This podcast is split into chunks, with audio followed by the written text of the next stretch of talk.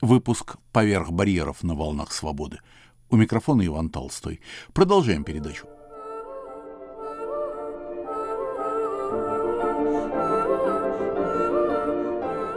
Учителя, интеллектуальные наставники, духовные гуру, культурные лидеры. Люди, сделавшие нас.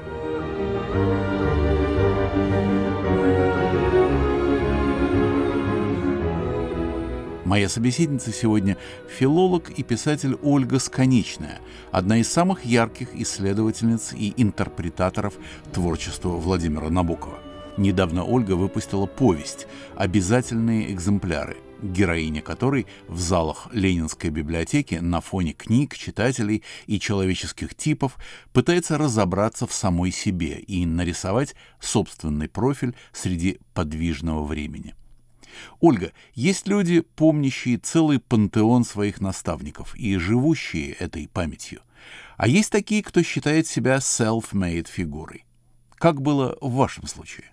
Я бы не сказала, чтобы я изначально была предрасположена к ученичеству. Очевидно, что во мне не хватало и не хватает цельности натуры и понимания, чего я, собственно, хочу. Собственно говоря, я этого никогда до конца не знала, так сказать, и сейчас не очень знаю, а уж в детстве, отрочестве, юности и подавно. И в этой логике можно сказать, что когда, так сказать, всерьез меня что-то заинтересовало, появилась какая-то внутренняя вакансия для ученичества. Ну, а заинтересовалась я, представьте себе, Набокову.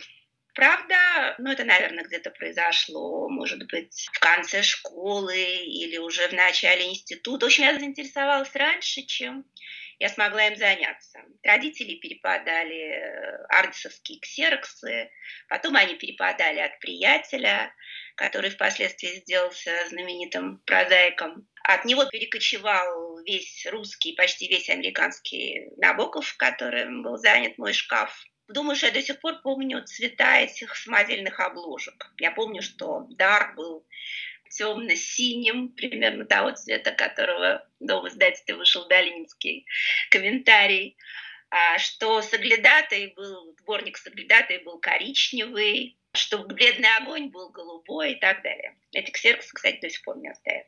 А когда я стала заниматься профессионально, появились в известном смысле учителя – Вначале была замечательная книжка, знаменитая вообще, но тогда, так сказать, неизвестная для нас, книжка Сергея Давыдова «Тексты матрешки Владимира Набокова».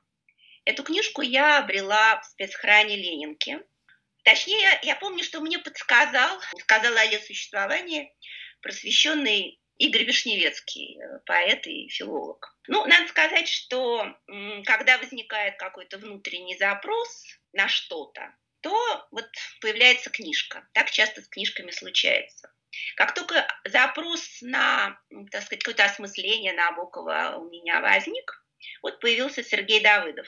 Это было очень важно, потому что в этой книжке была описана архитектоника Набоковского текста, его художественная метафизика. Впервые, по-моему, описана, насколько я знаю, и я не претендую на оригинальность, я бы сказала, что модель Давыдова стала универсальной такой интерпретацией Набокова, которая так или иначе все пользуются, она для всех важна. Для меня это было важно во многом потому, что я, как и многие, была именно влюблена в Набокова, и эта влюбленность, она, так сказать, не под знаком исследовать, а анализировать. Даже не столько под знаком знать, сколько под знаком быть. То есть каким-то образом присвоить, все переписать. То есть, ну, иными словами, ну, подражать, быть Набоковым. Надо сказать, что Набоков вообще у многих вызывает такую Набока зависимость, я бы сказала, Набока озабоченность. И эта позиция совершенно не всегда располагает к исследованию. Так что Сергей Давыдов, его книжка помог мне в каком-то смысле занять исследовательскую позицию. Ну, возможно, я ее до конца так и, не, и теперь не заняла, но все же, так сказать, он побудил меня к анализу. Вообще, так сказать, несколько в сторону, я бы сказала, что Набоков вызывает сильные эмоции у читателей, какие-то эмоции, которые находятся на стыке даже с жизненным поведением. Это не только восхищение и не только то, о чем я только что сказала, желание присвоить или подражать, ну, даже я сталкивалась с тем, что он может вызывать личную обиду, задетость, переживание какой-то собственной уязвленности. Еще, кстати, я знаю одного человека из благородной диссидентской среды, который не любит роман «Дар», потому что обижен за Чернышевского. Ну, это так, в сторону.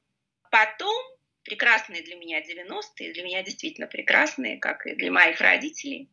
Я стала ездить в Питер, где в связи с Набоковым была какая-то замечательная атмосфера увлеченности, легкости, азарта. Это и Борис Валентинович Аверин его с его студентами, это и журнал «Звезда», который тогда издавал набоковские сборники. Это собрание сочинений в симпозиуме, которое тогда стало выходить.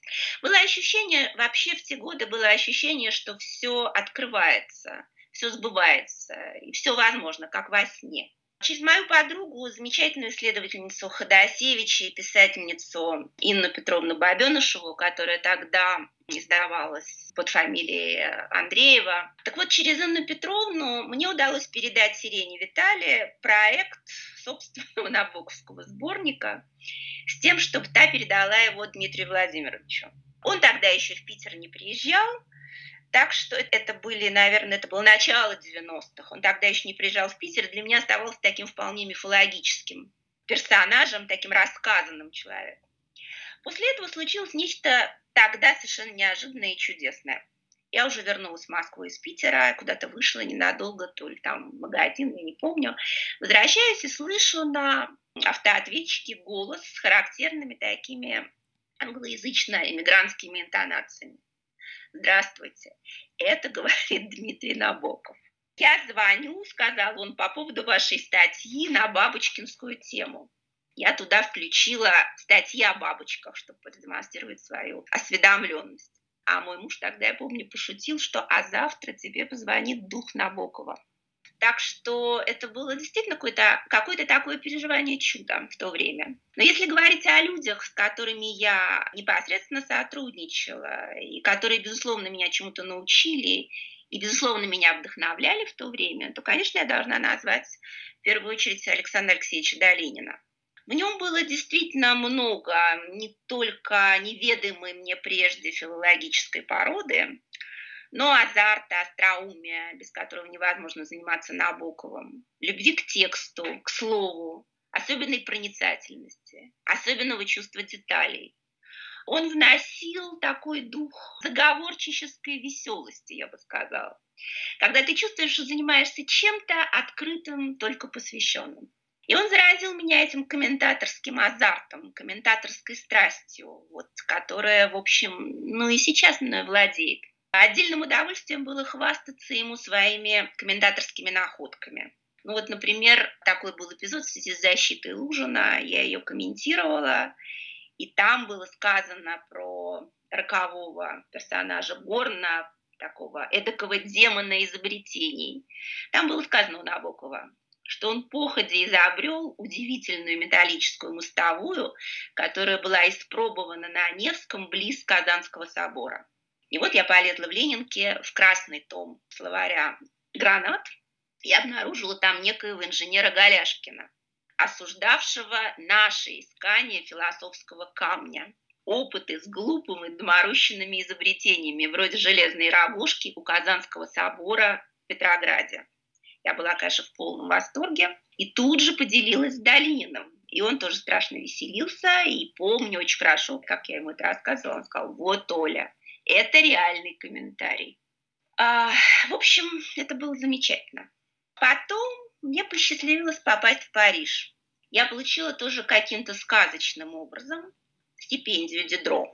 Я просто пришла в иностранку, я пошла в французский культурный центр, сказала, что хотела бы, ну это уже я закончила университет, я защитила диссертацию, и сказала бы, что я бы хотела получить какой-то стаж для того, чтобы заниматься Набоковым, русской иммиграцией.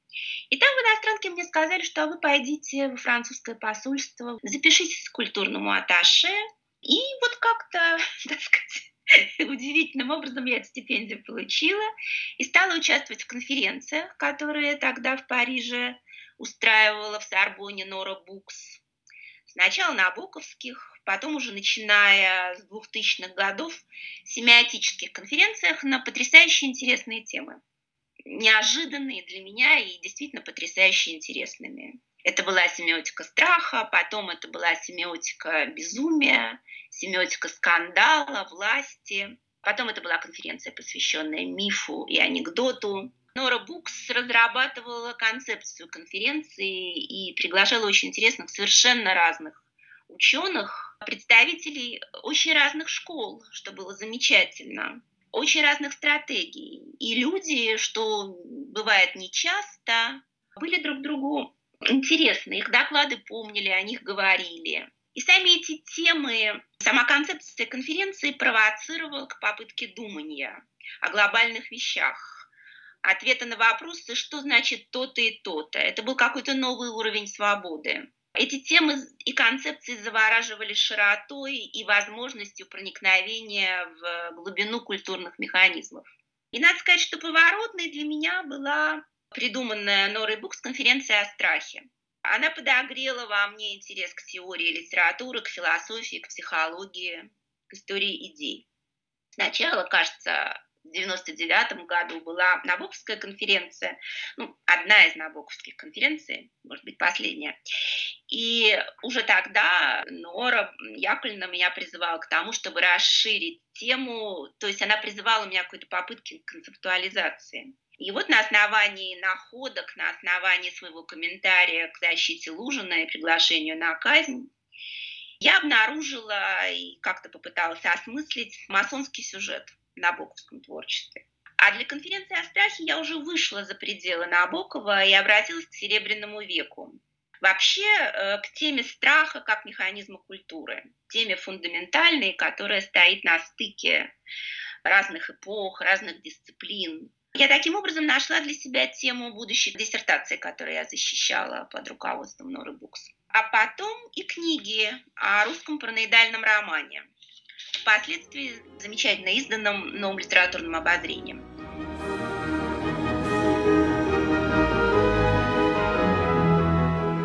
Я напомню, что на волнах Радио Свобода в выпуске «Поверх барьеров» передача «Учителя».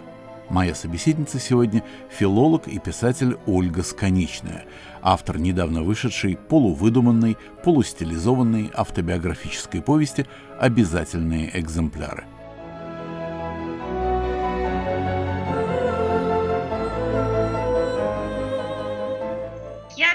Дальше я рада, что я защитилась во Франции, потому что Вообще, что я, так сказать, делала свою диссертацию как-то в сотрудничестве с, в Сорбонне, собственно, потому что соединение литературы и психологии, истории психологии психоанализа, это, конечно, очень французское.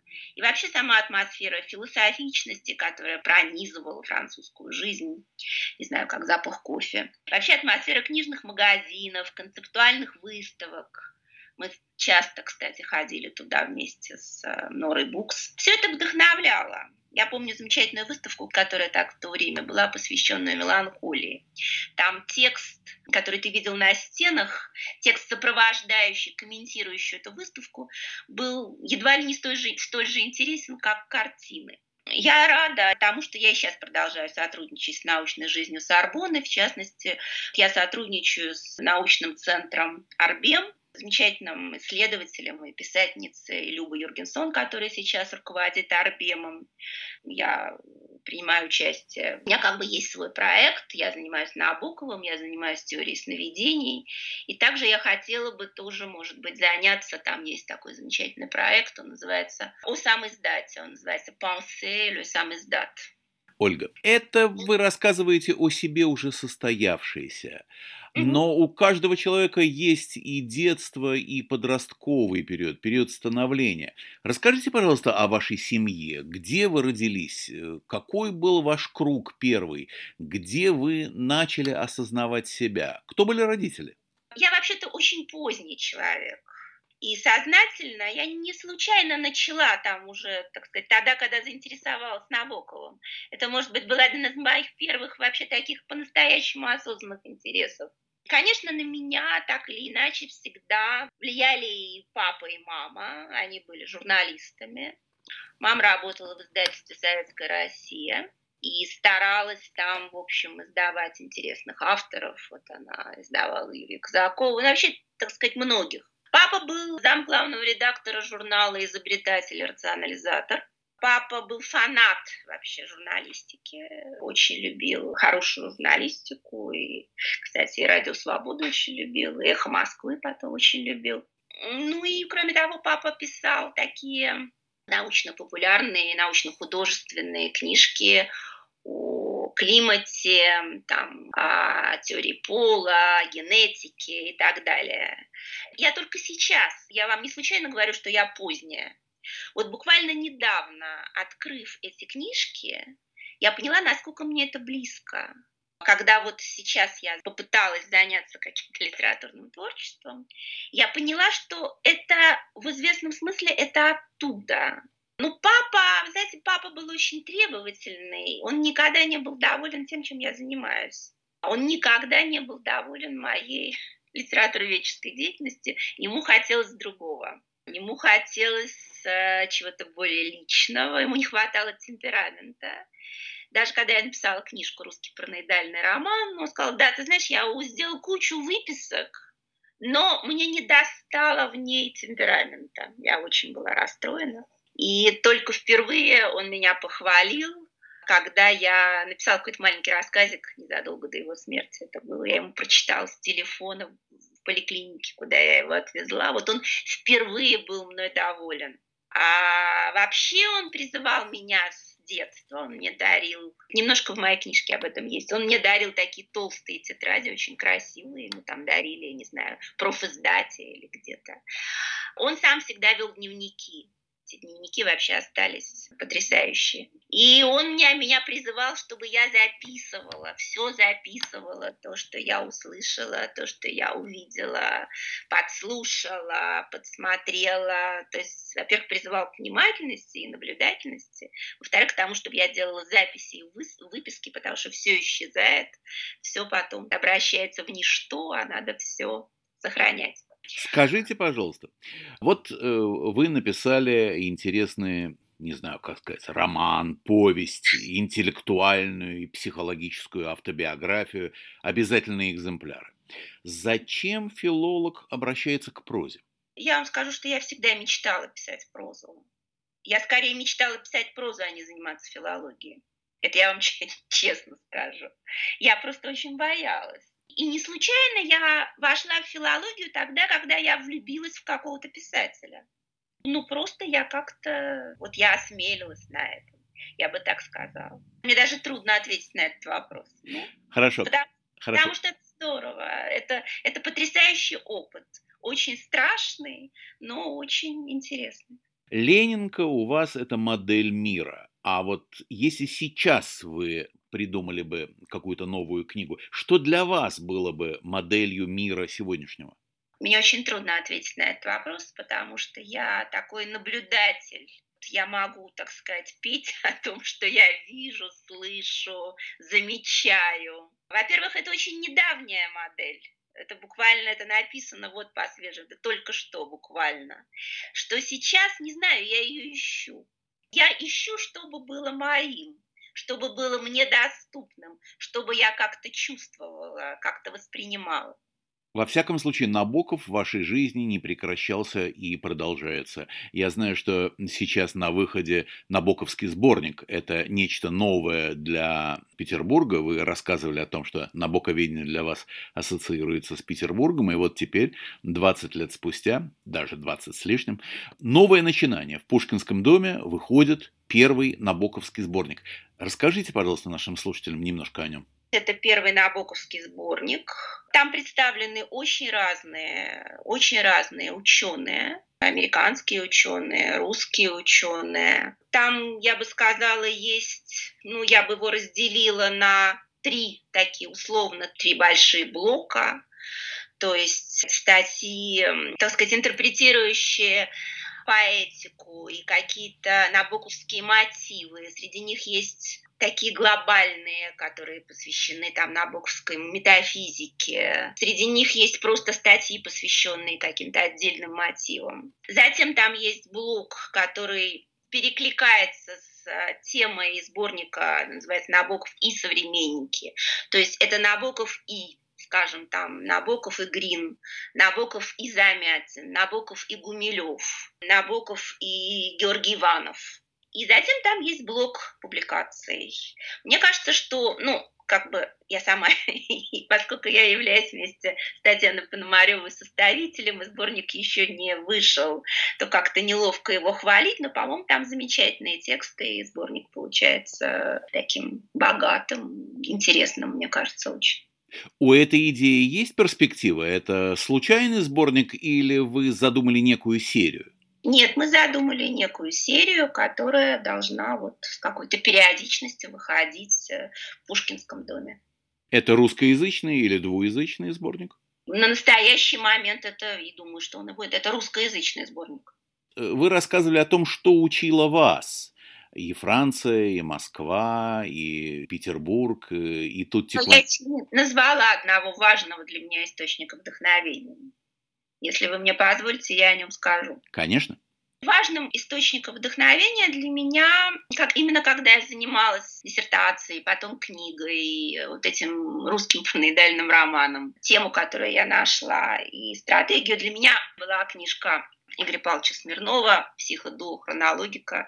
Психоистория русской литературы от романтизма до наших дней». Вообще, так сказать, подходом, теми смыслами, которые она открывает, и вообще тем куражом, который она мне задала. Эта книжка была очень важной для меня. Как и его книжка ранняя про поэтические системы. Она тоже как-то для меня, мне приходилось заниматься символизмом, и символизм мне был совершенно чужд, он был не моим. Это было нечто закрытое во времени так сказать, его модели как-то его ко мне приблизили и его открыли. Я перестала этого бояться. Так что я не могу не отдать должное вообще Игорю Павловичу, который, ну вот он действительно учитель, потому что его очень интересуют другие. И он готов бесконечно раздавать э, и ракурсы, и находки. Вот то, что я хотела еще сказать. Давайте теперь попробуем перевернуть формулу вверх ногами. Вы говорили о том, что учила вас и кто учил вас. Вот если uh-huh. теперь представить себе вас в роли учителя, чему вы своими книгами учите? Есть ли у вас ученики и какие заповеди вам хотелось бы передать другим? Вы знаете, это совсем не моя роль. Вот я совсем не учитель и не назидатель. Я не знаю, есть ли у меня ученики. Мне хотелось бы задать определенный тон своей книжкой «Обязательные экземпляры».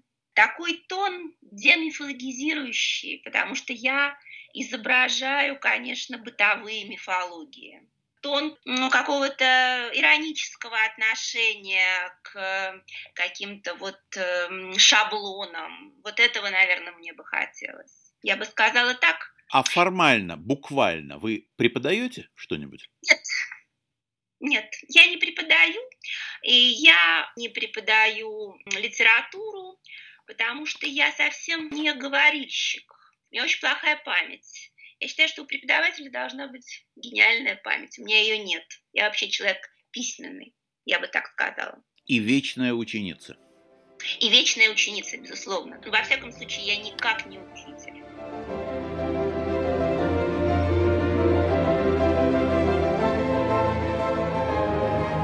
И на этом мы заканчиваем передачу «Учителя».